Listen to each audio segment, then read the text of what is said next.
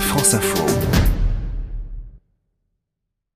Les photos de la semaine, comme chaque dimanche sur France Info, interdiction de parler politique, évidemment, en ce jour de scrutin. Alors, on va parler d'autre chose. On va prendre de la hauteur avec vous, Dimitri Beck. Bonjour, Dimitri. Bonjour, Mathéo. Bonjour à tous. Directeur de la photo de Polka, le magazine de photojournalisme partenaire de notre rendez-vous. Vous avez choisi une photo de l'Everest cette semaine, Dimitri. Et un embouteillage à l'Everest. Et oui, ça peut sembler complètement dingue. Et pourtant, c'est vrai.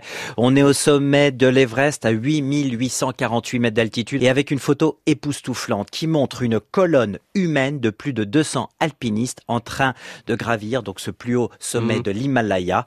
Et euh, cette photo, cette image surréaliste hein, euh, qui a largement été reprise sur les réseaux sociaux, eh bien, elle a été prise cette semaine par un alpiniste chevronné qui s'appelle Nirmal Pourja et qui euh, lui est un ancien euh, membre des forces spéciales britanniques et qui euh, lui mène son projet qu'il appelle projet Possible, Possible Project et c'est pour ça qu'il se retrouve finalement coincé dans cet embouteillage et qu'il a pris cette photo incroyable. Lui sa mission c'est de gravir 14 des sommets Himalaya de plus de 8000 mètres en 7 mois et là il trouve des touristes, une randonnée de touristes de l'extrême. Et il a posté le 22 mai sur son compte Facebook cette photo qui a été largement partagée avec le commentaire comme quoi il n'avait jamais vu ça. Et on dirait même, hein, Dimitri, un, un photomontage presque tellement euh, cette colonne humaine est impressionnante. Pourquoi autant de monde d'ailleurs? Tous ces touristes de l'extrême ont profité du temps clair et propice de l'expédition. Il faut savoir que à cette période-là de l'année, eh bien, euh, c'est la période la plus clémente, la plus favorable pour pouvoir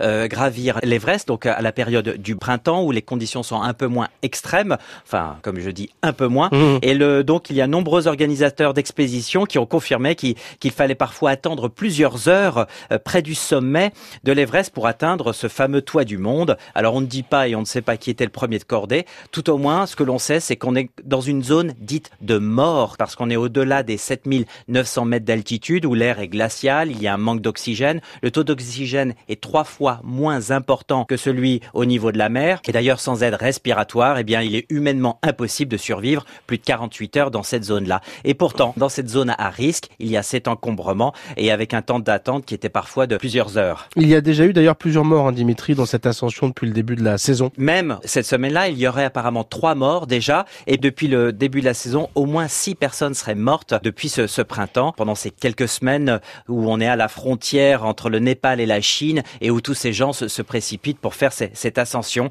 Il faut voir qu'en 2018, il y a eu plus de 800 personnes qui ont atteint l'Everest. Jusqu'à présent, il y a eu 400 euh, permis qui ont été euh, délivrés euh, par le Népal pour qu'il y ait ce type d'expédition. Il ne faut pas oublier que chaque titulaire d'un permis eh bien, est accompagné d'un Sherpa, donc il faut multiplier par deux ce chiffre. Et euh, il n'y a pas tellement de limitation par le- les quotas. hein. Le, le Népal accorde ses permis. C'est surtout par la bourse. Il y a une taxe obligatoire qui coûte au moins 10 000 euros, parfois 22 000 euros. Ça dépend de la taille du groupe. Ça, c'est le coût minimum d'une expédition qui peut aller jusqu'à 80 000 euros. Dimitri, on rappelle que cette ascension attire toujours des aventuriers, voire des héros euh, légendaires. L'Everest a été conquis la première fois le 29 mai 1953 par Edmund Hillary, un néo-zélandais, et son Sherpa, le népalais Tenzing Norgay. L'une des premières victimes de l'ascension de l'Everest est George Mallory, qui a disparu en 1924, et son corps a été retrouvé 75 ans après, donc en 1999.